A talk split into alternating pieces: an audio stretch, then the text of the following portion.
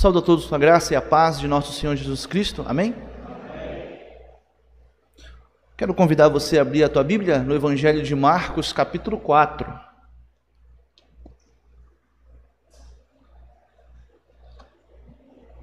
Verso 21 ao verso 25.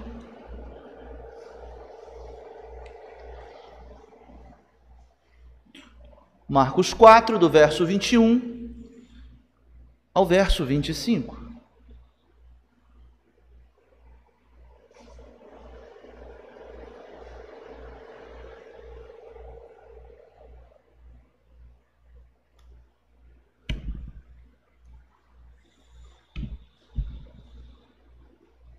Todos acharam? Amém? Diz assim a palavra de nosso Senhor. Jesus também lhes disse: Será que alguém traz uma lamparina para que seja colocada debaixo de um cesto ou da cama? Por acaso não a coloca no lugar em que ilumine bem? Porque não há nada oculto, senão para ser manifesto, e nada escondido senão para ser revelado. Se alguém tem ouvidos para ouvir, ouça. Então lhes disse: Prestem bem atenção no que vocês ouvem. Com a medida com que tiverem medido, vocês serão medidos. E mais ainda lhes será, lhes será acrescentado, pois ao que tem, mais será dado e ao que não tem, até o que tem lhe será tirado. Vamos orar ao Senhor? Senhor, graças te damos por tua salvação. Graças te damos pelo teu reino vindo até nós. Graças te damos por tua palavra. Graças te damos pelo teu espírito dado à tua igreja. Graças te damos pelo teu favor a todos. Senhor, que nessa noite a tua palavra seja operosa em nossas vidas, que possamos compreender e entender e possamos dar ouvidos à tua voz, que nesta noite a tua palavra seja eficaz em nossas vidas. Assim nós rogamos e oramos por nosso Cristo, Senhor dos Senhores e Rei dos Reis e pelo teu Espírito que nos santifica, que nos regenera, que nos conduz à vida. Assim rogamos, amém. Quando lemos um texto como esse, parece que ele não faz o menor sentido, porque ele está descontextualizado. Mas quando você olha o capítulo 4 de Marcos, você vê que Jesus propõe algumas parábolas. Você vai ver do verso 1 até o versículo de número 12 até, me perdoe, até o versículo de número 9, Jesus propondo a parábola do semeador. Depois do versículo 21 ao versículo 25, esse que nós lemos, Jesus propõe uma parábola acerca da luz ou da candeia. Do verso 26 até o verso de número 29, Jesus também propõe uma outra parábola acerca da semente. E do verso 30 ao verso 32, Jesus propõe uma outra parábola do grão de mostarda. E verso 33 e o verso 34, Marcos diz por que Jesus usava parábolas. E aqui no verso 33 e 34 diz: E com muitas parábolas semelhantes, Jesus lhes expunha a palavra, conforme podiam compreendê-la e sem parábolas não lhes falava, tudo, porém, explicava em particular aos seus próprios discípulos. E a pergunta é, oh, pastor, o que é uma parábola? Uma parábola é um recurso muito usado para passar algum ensinamento. Uma parábola, ela tem como objetivo usar uma ilustração que aponta para uma mensagem central. Certamente erraremos se quisermos pegar todos os elementos da parábola, como eu digo, os mínimos detalhes e querer encontrar sentido. O objetivo da parábola não é exaurir todos os seus exemplos, mas é pegar a ilustração e para o que ela aponta. E o texto aqui nos deixa claro que Jesus usava parábolas para expor o que? a palavra, para expor a sua mensagem. E o interessante que ele explicava a parábola aos seus próprios discípulos. Ou seja, havia uma relação entre os ouvidos daqueles que ouviam, a reação que eles tinham com o ensino da parábola. Em outras palavras, quem entendia, quem atentava para, os, para ouvir o que Jesus estava ensinando, se tornava seguidor de Jesus. E tornando-se seguidor de Jesus, Jesus acrescentava-lhes mais ainda a revelação acerca da palavra de Deus. Então, dito isso, o capítulo 4 de Marcos, ele tem diversas parábolas. Domingo passado falamos acerca da parábola do semeador. E nós temos que ler as outras parábolas à luz desta parábola. Se você acompanhar o verso de número 13 do capítulo 4, os discípulos perguntam a Jesus: Senhor, não, nós não entendemos a parábola do semeador. O que o Senhor está querendo dizer? Olha o que Jesus diz. Então lhes perguntou, verso 13: Se vocês não entendem esta parábola, a do semeador, como compreenderão todas as outras? Então, Jesus estava propondo outras parábolas. Com outras parábolas, ele tinha o objetivo de trazer maior luz aos seus discípulos. E aqui está uma parábola. Uma parábola um tanto enigmática. Uma parábola que tem alguns elementos importantes. E a minha função, em primeiro lugar, aqui é trazer a você quais são os elementos que nós temos aqui. Essa parábola nós podemos dividi-la em duas partes. A primeira parte, Jesus está falando de uma promessa e de uma advertência. Na segunda parte, do verso 24 ao verso 25, primeira parte, verso 21 ao verso 23. E a segunda parte, verso 24 ao verso 25. Então, na primeira parte, Jesus faz uma promessa e Jesus faz uma advertência. E do que ele está falando? Ele está falando do reino de Deus. Ele está falando do mistério do reino. Se você voltar ao capítulo de número 4, ainda no verso 11, Jesus disse aos seus discípulos: Jesus disse a eles: A vocês é dado conhecer o mistério do reino de Deus. Essa palavra mistério, ela é fundamental para o entendimento dessa parábola. Observe o verso 21. Jesus faz duas propostas, uma negativa e uma positiva. Proposta que eu digo é uma pergunta que tem uma resposta negativa e uma pergunta que tem uma resposta positiva. Mas ambas as perguntas trazem o mesmo ensinamento. Observe o verso 21. Ele pergunta: será que alguém traz uma lamparina para que seja colocada debaixo de um cesto ou de uma cama? Qual é a resposta a essa pergunta? Negativa. Não, ninguém faz isso. Ninguém pega uma lâmpada e coloca debaixo de uma cama. É isso que ele está falando. Isso não é normal. As lâmpadas servem para serem colocadas aonde? Em lugares que iluminam todo o ambiente. E a segunda proposta é uma pergunta de outra forma. Ele diz assim: por acaso não a coloca num lugar em que ilumine bem? A resposta positiva, sim. Ou seja, com essas duas perguntas, Jesus está mostrando aquilo que ele vai responder no verso 22. Ele diz: Porque não há nada oculto, senão para ser manifesto, e nada escondido, senão para ser revelado. Então Jesus está falando que existe algo oculto, que será manifesto. Algo que está ora escondido, mas será revelado.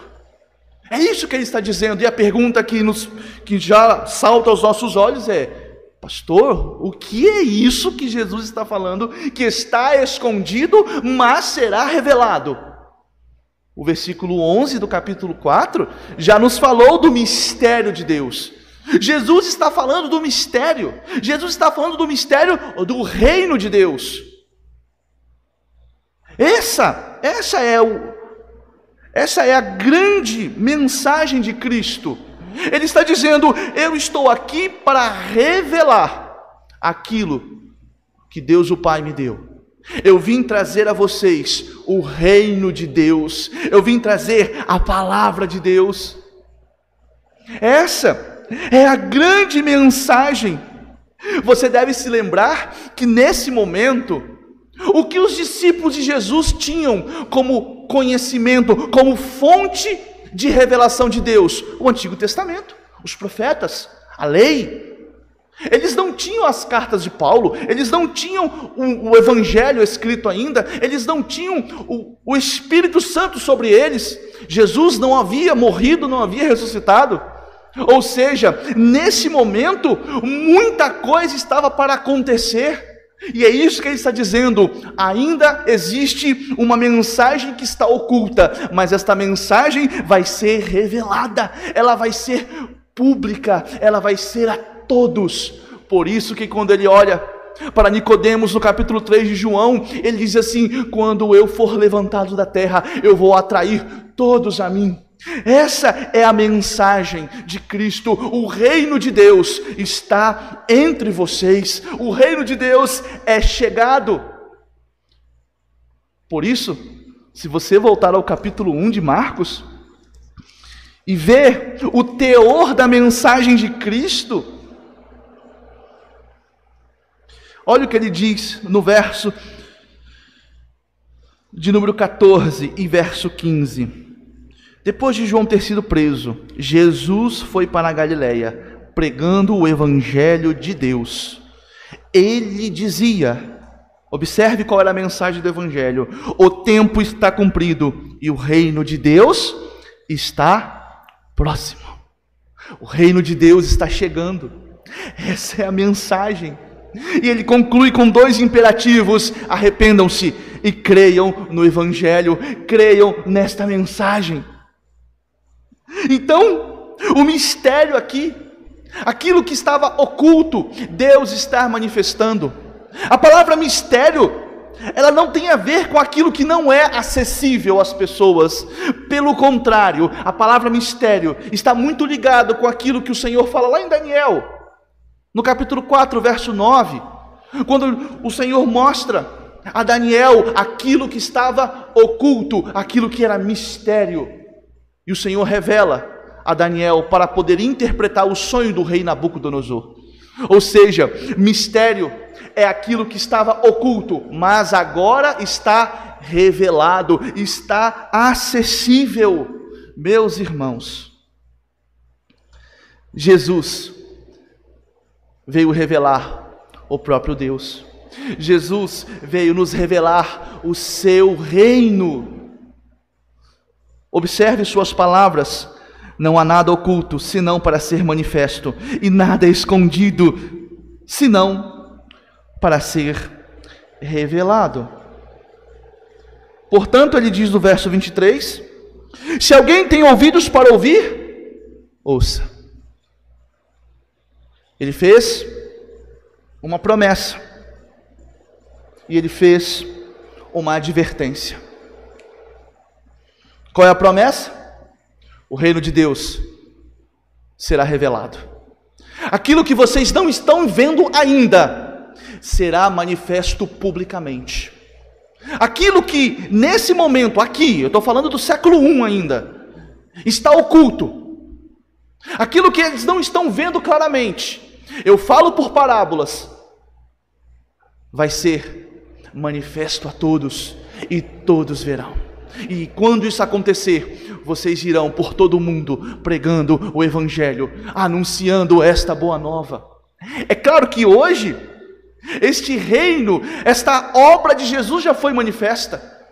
Nós não estamos na mesma condição dos apóstolos aqui, porque os apóstolos estavam aguardando o reino. Nós já sabemos que o reino de Deus já veio e já está entre nós. Portanto, a promessa de Jesus aqui foi cumprida. Jesus cumpriu a sua promessa. Ele diz: Não se preocupem, pois muito em breve essa mensagem do reino será de conhecimento público. O verso 21 e o verso 22 mostra esta promessa. Mas também, o verso 23 mostra uma advertência. E eu quero chamar a sua atenção a essa advertência, pois Jesus fez uma advertência aos discípulos. Ele disse assim: Se alguém tem ouvidos para ouvir, ouça. Meus irmãos, isso é uma advertência grave. Isso é uma palavra dura. Jesus está dizendo assim: olha, o que eu estou dizendo é muito importante, e se você tem ouvido, você deve atentar. Ou seja, como dizemos no nosso linguajar comum, quando alguém dá, não dá ouvidos à mensagem, nós dizemos o quê? Olha, você entrou por um ouvido e saiu pelo outro, não é isso que nós falamos quando alguém não atenta à mensagem, quando alguém não atenta para aquilo que está sendo falado. Jesus está alertando: olha, vocês devem dar atenção a esta mensagem, pois esta mensagem é a coisa mais importante da vida deste mundo, é a coisa mais importante da sua vida. A mensagem de que o reino de Deus está entre nós. Então a advertência ela está dizendo: certifique-se do que está sendo escutado agora, porque vocês vão precisar conhecer cada vez mais. A primeira parte, ela nos revela que o reino de Deus, que estava outrora oculto, agora foi manifesto na cruz do Calvário. Jesus, na crucificação, mostrou a todos, expôs publicamente toda a potestade, todos os demônios. O diabo foi ali envergonhado, a ira de Deus foi satisfeita e ali ele atrai todos a ele. A salvação está disponível a todos. Nós estamos ouvindo há dois mil anos, arrependam-se e creiam no Evangelho, pois aquele que desceu do céu é o também aquele que subiu e disse que voltará para buscar o seu povo. Se ele cumpriu esta promessa aqui, certamente cumprirá na sua vinda. Meus irmãos, o que é requerido de todos nós? Que creiamos nesta promessa, que creiamos nesta mensagem do reino de Deus que está entre nós Muitos estão confiando em suas posses, outros confiam em sistemas políticos, outros confiam em sua articulação, mas o povo de Deus confia neste reino que está entre nós. Nós precisamos viver de acordo com os padrões do reino de Deus, não de acordo com os padrões deste mundo. Bom, dito isso, o verso 21 ao verso 23 nos deixa claro: o reino que está escondido será revelado. Foi revelado para nós. Naquele instante seria revelado. E ele diz: quem tem ouvidos, ouça uma promessa e uma advertência. Agora, a segunda parte dessa parábola, ela também tem uma promessa e uma advertência. Acompanhe comigo.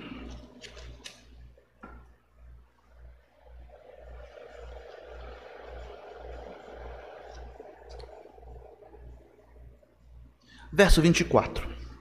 Então lhes disse: Prestem bem atenção no que vocês ouvem. Com a medida com que tiverem medido, vocês serão medidos. E mais, ainda lhes será acrescentado. Pois ao que tem, mais será dado. E ao que não tem, até o que tem, lhes será tirado. Como você pode observar, eu quero falar rapidamente um pouquinho de estrutura de texto. Você percebeu que as advertências estão no meio e as promessas nas extremidades? O verso 21 e o verso 22 é a promessa. O verso 23 é a advertência. O verso 24 é a advertência. E o verso 25 é a promessa. Isso é muito comum dentro do, da literatura hebraica. Esse paralelismo E você tem aqui um modo de ser escrito. E esse modo de ser escrito, ele revela que este ensinamento, ele tem um propósito muito importante. Porque ele está repetindo a mesma ideia.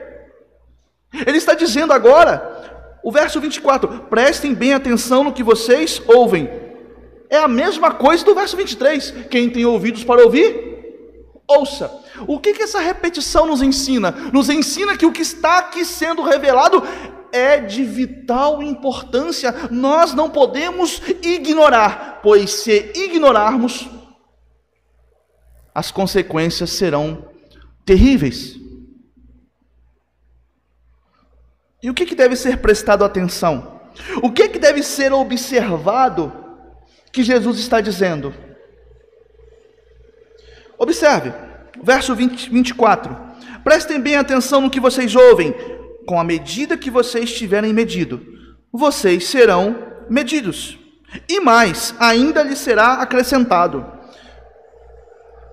Quando você lê isso, você diz, pastor, não entendi nada. O que, que é isso? Medida que você mede, você será medido? Eu não compreendi. Observe, isso aqui, o que, que a palavra medida significa? Medida, pense no, no século I, pense numa feira, onde todo mundo estava fazendo seus comércios. Você não tinha, imagine que alguém fosse comprar um tecido e, fosse, e você perguntasse assim: ah, eu quero um metro desse tecido. Observe que a palavra metro é uma medida absoluta para nós, não é verdade? Um metro no Brasil é um metro na Oceania. Sim ou não? Sim, é uma medida absoluta. Um metro é um metro. Mas nós estamos aqui num tempo que nós não tínhamos medidas absolutas. Como que eles mediam no século I? Você já deve ter ouvido falar ou lido na escritura a palavra côvado, não é isso? Fulano tinha tantos côvados. Golias tinha três côvados, não sei quanto, quatro côvados, se não me engano, de altura. Então, o que a palavra côvado significa? O que, que isso, é, é, essa palavra é uma, é uma medida que normalmente era de um braço do cotovelo ao dedo maior. Então, imagine isso na, no comércio. Essa era a medida. Imagine se um comerciante quisesse vender o seu tecido e você pedisse: Eu quero um côvado desse tecido. Aquela pessoa pegaria o quê? Alguém de braço pequeno, mediria o seu côvado e daria menos tecido para aquela pessoa. Mas se aquele comerciante fosse comprar do seu fornecedor ou de alguém o seu tecido, ele pegaria aquele braço pequeno, ele arrumaria alguém com um braço um pouco maior para poder ter mais lucro, para obter de modo mais, né, em abundância o seu tecido. Bom, meus irmãos, já está claro para vocês que não ter uma medida absoluta nesse tempo era um problema. Já está claro para nós que a desonestidade era algo recorrente. Jesus está dizendo que o modo com que vocês estão medindo as palavras que eu estou falando, Jesus está dizendo, a forma como vocês estão recebendo o Evangelho ou a, o reino de Deus, a forma como que vocês estão dando importância, vocês também serão medidos da mesma forma. O mesmo o mesmo tamanho, a mesma medida que vocês estão dando a esta mensagem que eu estou falando para vocês, certamente será a mesma medida que o próprio Deus terá para com vocês. Não serão medidas diferentes, serão medidas iguais. Então, falar de medidas iguais, esse termo aqui, isso aqui é um hebraísmo, isso era como se fosse um ditado popular. Com a com a medida que você mede, você será medido. Ou seja, não haverão medidas diferentes. Não tem uma medida menor para vender e uma medida maior para comprar. As medidas são iguais. Esse é, essa é a grande verdade que Jesus está mostrando. Jesus está dizendo: vocês estão ouvindo sobre a promessa do reino. Agora, como que vocês estão se comportando em relação a esta promessa? se vocês estão dando ouvidos, se vocês estão atentamente escutando, observe o verso 24. Vocês serão medidos, e se vocês estão ouvindo bem, se vocês estão dando atenção, mais ainda lhes será acrescentado. Ou seja, se a medida para com o reino é a obediência, é a atenção, certamente o Senhor vai dar mais a vocês. O Senhor vai acrescentar mais do reino de Deus a vocês. O Senhor vai mostrar coisas muito maiores. Então tudo começa com a atenção àquilo que Jesus nos diz. Isso faz todo sentido, porque Jesus, quando disse aos discípulos: Vem e segue-me, eles não sabiam como ia acontecer, eles não tinham tudo revelado, mas no caminho o Senhor foi revelando, e porque o Senhor foi revelando? Porque eles deram ouvidos, eles eram como aquela, aquela boa terra, que a semente caiu e produziu a 30, a 60 e a 100. Observe que há uma gradação na terra. Observe que Deus está dizendo: mais será dado a vocês. Vocês conhecerão cada vez mais sobre o reino de Deus, de acordo com como vocês dão atenção a esta verdade e a esta palavra. E o verso 23, me perdoe, o verso 25, faz uma advertência. E se essas pessoas não tiverem, e se a medida for menor? E se essas pessoas não acolherem a palavra? E se elas não derem atenção a este reino? O que, que vai acontecer com essas pessoas? Jesus disse: a medida vai ser a mesma. A medida vai ser igual. Se eles não derem ouvidos, o verso 25, até mesmo aquilo que tem, até mesmo aquela palavra que eles receberam, até mesmo aquela, aquela porção pequenina do reino que eles ouviram. Pois o que tem, mais será dado, e ao que não tem, até o que tem, lhe será tirado. Você deu ouvidos ao reino? Vai ser acrescentado. Você não deu ouvidos ao reino? Até este pouquinho que você ouviu, vai ser tirado de você. Meus irmãos,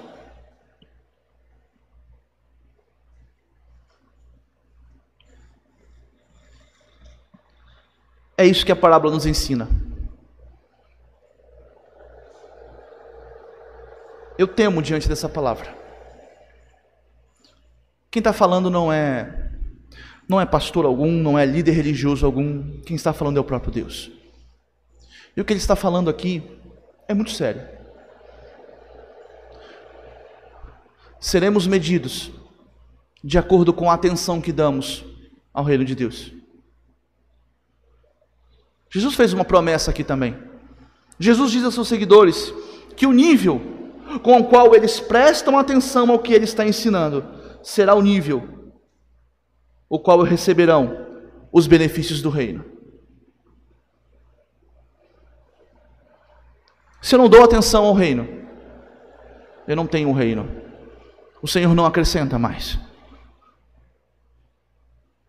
Se eu dou pouca atenção ao reino, se eu tenho prioridades na minha vida que estão em litígio com a prioridade do reino, com a palavra de Deus. E aqui eu quero, antes de prosseguir, dizer o que significa reino. O reino é o governo de Deus sobre a nossa existência. O reino é a presença do próprio Deus entre nós. O reino de Deus não é uma ideia, o reino de Deus é uma realidade. O reino de Deus é o quanto o Senhor governa a minha vida, o quanto o Senhor governa a nossa vida, o quanto o Senhor governa nossos desejos, nossas decisões, nossas prioridades. Então o reino de Deus é muito importante. Agora, se você está ouvindo dizendo, ah, legal, pastor, muito bonito, mas eu não quero dar ouvidos a isso. E normalmente você não diz isso, você faz isso. Normalmente você não se opõe. Você dificilmente sairá naquela porta depois do culto e dirá: Pastor, isso que você falou está errado. Eu não quero saber do reino. Dificilmente você fará isso. Mas você pode fazer isso em não dando atenção nenhuma a tudo que vai ser, a tudo que diz sobre o reino. E a primeira coisa que eu te pergunto, você conhece o reino de Deus? Se não, eis primeiro, o primeiro passo no fundamento ou na atenção do reino de Deus. Eu preciso conhecer o reino de Deus, eu preciso conhecer a vontade de Deus. E a vontade dele está revelada na Escritura Sagrada. Ah, pastor, depois eu conheço, depois eu leio a Bíblia, depois eu faço. Espera aí que eu tenho que resolver alguma coisa, eu tenho um campo para vender primeiro, depois eu vou te seguir, Jesus. Muitos falaram isso. Eu tenho que primeiro enterrar o meu pai, depois eu te sigo. Não, eu tenho que formar na faculdade, depois eu te sigo. Quem disse que para você seguir a Cristo você tem que abandonar tudo? Na verdade, este abandono é abandono dos, das suas prioridades. Você vai fazer a sua faculdade, só que agora com os conceitos e a ética do reino. Você vai continuar sendo o profissional que você é, só que com os conceitos e a ética do reino. Você vai continuar sendo pai, sendo mãe, você vai continuar fazendo tudo, só que não para a tua glória, para a glória de Deus. Abandonar tudo não quer dizer que você vai agora viver num monastério, viver num deserto, não é isso. Abandonar tudo é abandonar as tuas prioridades, abandonar o desejo de buscar a tua própria glória e buscar a glória daquele que é digno de toda honra e toda glória. E você pode perguntar, pastor, por que eu não posso buscar a minha glória? Porque eu e você não somos dignos de recebê-la. Essa glória pertence só a Ele. Eu pergunto, você criou os céus e terra? A vida que você tem é sua? Não, a Ele pertence. E porque eu posso usar a minha vida para o meu benefício próprio. A vida deve ser usada para a glória de Deus. É isso que 1 Coríntios capítulo 10, verso 31 vai nos ensinar. Quer comais, quer bebais, quer façais qualquer outra coisa, fazem tudo para a glória de Deus. E por quê? Porque a Ele toda a glória, a Ele para todo sempre. Amém. Então, meus irmãos, os benefícios do reino não vêm sobre aqueles que estão com seus ouvidos desatentos. Os benefícios do reino não vêm sobre aqueles que estão em falta com a palavra do reino. Não vêm sobre aqueles que estão desatentos em relação ao reino de Deus.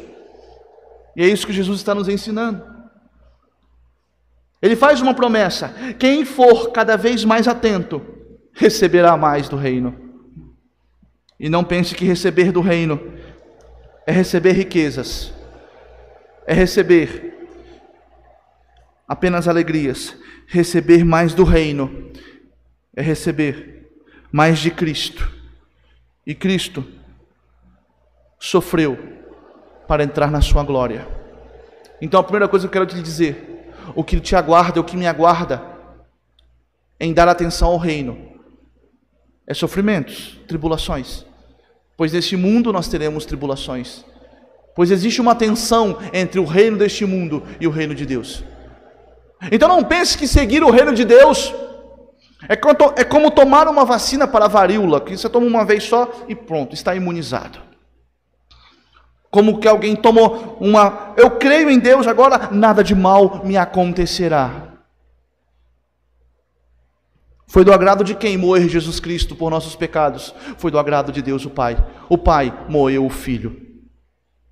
Nós também somos chamados ao sofrimento.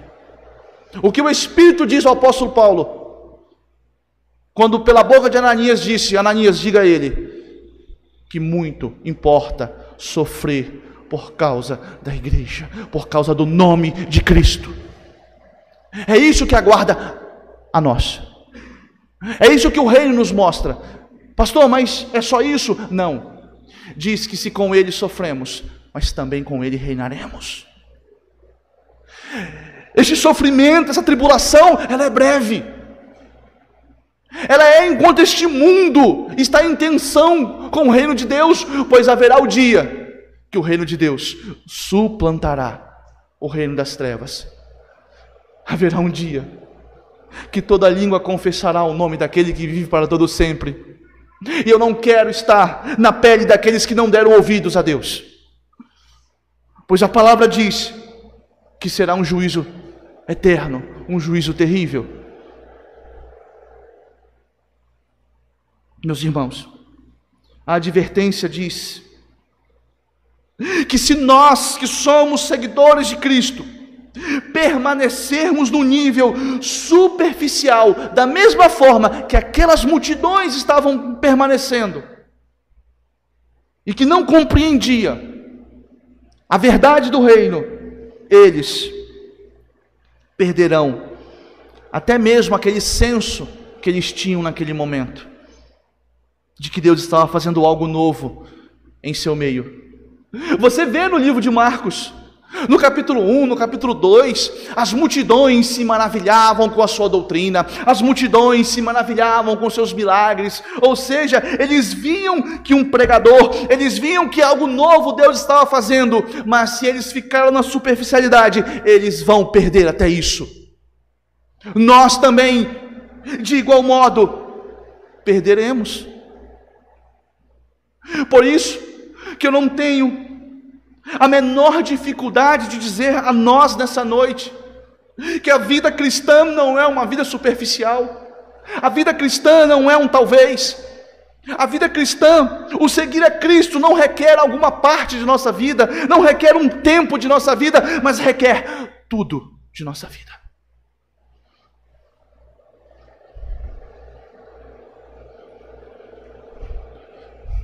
Quem criou os céus e terra? Deus, sim ou não? Quem criou as menores partículas? Deus. Uma pergunta simples que você sabe decor. Existe alguma coisa fora do controle de Deus? Não. Existe alguma coisa autônoma, alguma coisa que existe por si só? Não. E por que eu e você queremos viver porque eu e você queremos ter desejos fora da vontade de Deus? Porque eu e você queremos ter projetos e sonhos fora da vontade de Deus? Eu vou dar um exemplo. Somos chamados a nos alegrar? Sim. Mas devemos nos alegrar com o caráter santo de Deus. Devemos nos alegrar com as atividades santas O mundo se alegra com atividades. Com o que é de pior em nós? O mundo se alegra com mentira, o mundo se alegra com sensualidade. Assista um filme. Pastor, ver filme é bom? É. Mas o teu coração vai revelar que tipo de filme você gosta. Eu estou pegando um exemplo bem simples, bem cotidiano nosso que pode nos mostrar o que nós gostamos e no que estamos nos alegrando. Você está vendo o filme e logo você já está torcendo para aquela traição, para aquela infidelidade, para aquela mentira. Você já está torcendo para as coisas erradas. Meus irmãos, há uns, tempos atrás, eu fui ver uma série e ali revelou o meu coração. Como que eu sou pecaminoso. Fui ver lá Casa de Papel e estava torcendo para os bandidos. Sim. Torcendo, me alegrando com o roubo. Misericórdia, verdade, misericórdia. Nós não devemos, eu sei que isso parece engraçado, mas isso revela que nos alegramos com a mentira, nos alegramos com a coisa que é de pior em nós.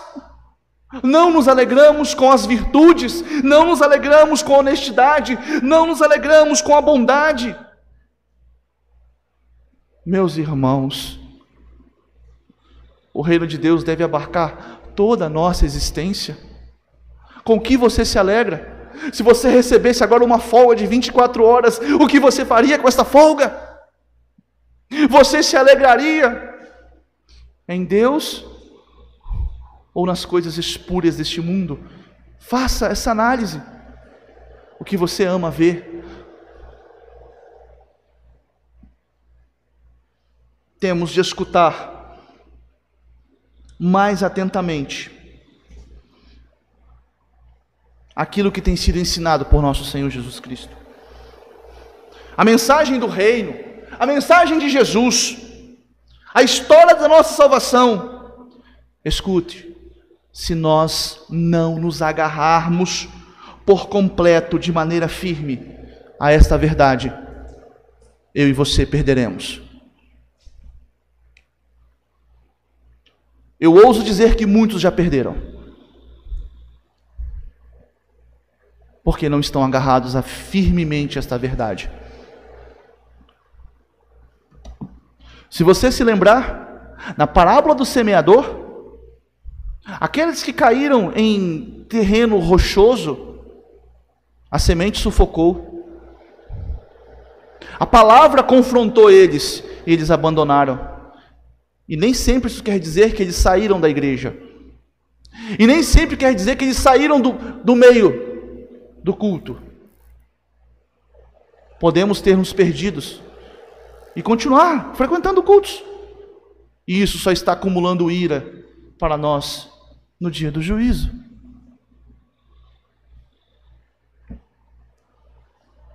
Por fim, quero fazer três aplicações. Primeira, o reino de Deus é a luz que a tudo ilumina. Essa parábola nos mostra isso. O reino de Deus é comparado a uma candeia, a uma luz. E ele ilumina parte da nossa vida, ele ilumina toda a nossa vida. Ele ilumina a nossa visão de mundo. Ele ilumina como enxergamos o mundo. Eu tenho que olhar para o mundo de acordo com os olhos do reino de Deus. Porque se a luz que há em meus olhos são trevas, o Senhor diz que grande trevas há em você. Como você tem visto o mundo? Pelo olhar do conforto, pelo olhar do lucro? Não importa, o que importa na verdade é angariar. O que importa na verdade é ter, é consumir. O que importa é ser feliz. O que importa é se impor. O que importa é lutar por coisas que são vãs, frívolas. Por que você tem lutado? Pelo que você tem vivido? Pelo teu conforto? Pelo poder? Pela fama? Avalie isso hoje. Pelo que você tem vivido? Pelo que você está disposto a morrer? Se não for pelo reino, o reino de Deus está longe de ti. Mas se for pelo reino, se for pela verdade da palavra de Deus, o Senhor vai te acrescentar mais e mais. O reino de Deus é a luz que ilumina toda a nossa existência e toda a nossa intimidade. Ele traz luz não apenas da coletividade, ele traz luz não apenas aqui no ajuntamento, ele traz luz na individualidade, ele traz luz naquele momento que eu estou a sós. Pois certamente é neste momento a sós que nós entramos no quarto e rogamos ao nosso Pai, e este Pai em secreto nos recompensa, porque não temos recebido do reino, porque não temos pedido, porque não temos tido tempo porque temos outras prioridades. Passamos horas e horas, horas e horas nas redes sociais, passamos horas e horas fazendo coisas que até às vezes são justas, trabalho, estudo, mas não temos separado a intimidade com Deus na oração, na leitura da palavra. E certamente o reino de Deus está longe de nós. E a promessa e a advertência de Deus é que vai ser tirado de nós. O reino de Deus ilumina nossas relações pessoais. O que, pastor? É, isso mesmo. Com quem você anda, com quem você se relaciona, mostra o que o teu coração anseia e deseja. A minha avó já falava isso, a Bíblia fala isso. Eu acho que isso é uma das coisas que nós mais conhecemos. A minha avó dizia: quem com porco anda, farelo come. Provérbios capítulo 13, verso 20. Quem anda com sábio se torna sábio. Mas quem anda com tolo, o mal lhe sucederá. Eu posso falar isso para nós de diversas maneiras. Eu posso usar o texto bíblico, eu posso usar a sabedoria popular da minha avó. Eu posso usar exemplos da vida. Então, eu quero desafiar você, a mim, a nós, a avaliarmos o nosso coração de acordo com as nossas relações. Quem é o nosso melhor amigo? Quem é o nosso conselheiro? Quem é a pessoa que nós mais gostamos de viver? Certamente alguém que está em trevas odiará a presença daquele que está na luz. E certamente aquele que está em luz odiará a presença daquele que está em trevas, porque existe uma tensão entre o reino das trevas e o reino da luz.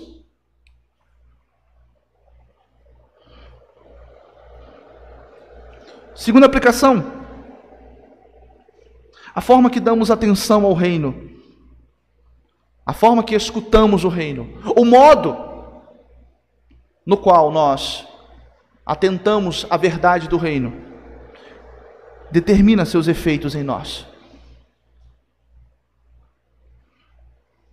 O verso 24, o verso 25 nos deixa bem claro. Pois o que tem, mais será dado e ao que não tem, até o que tem lhe será tirado. Você tem amado o reino? Você tem se alimentado da palavra de Deus? Você tem buscado o reino e a sua justiça? E o que diz Mateus capítulo 6, verso 33?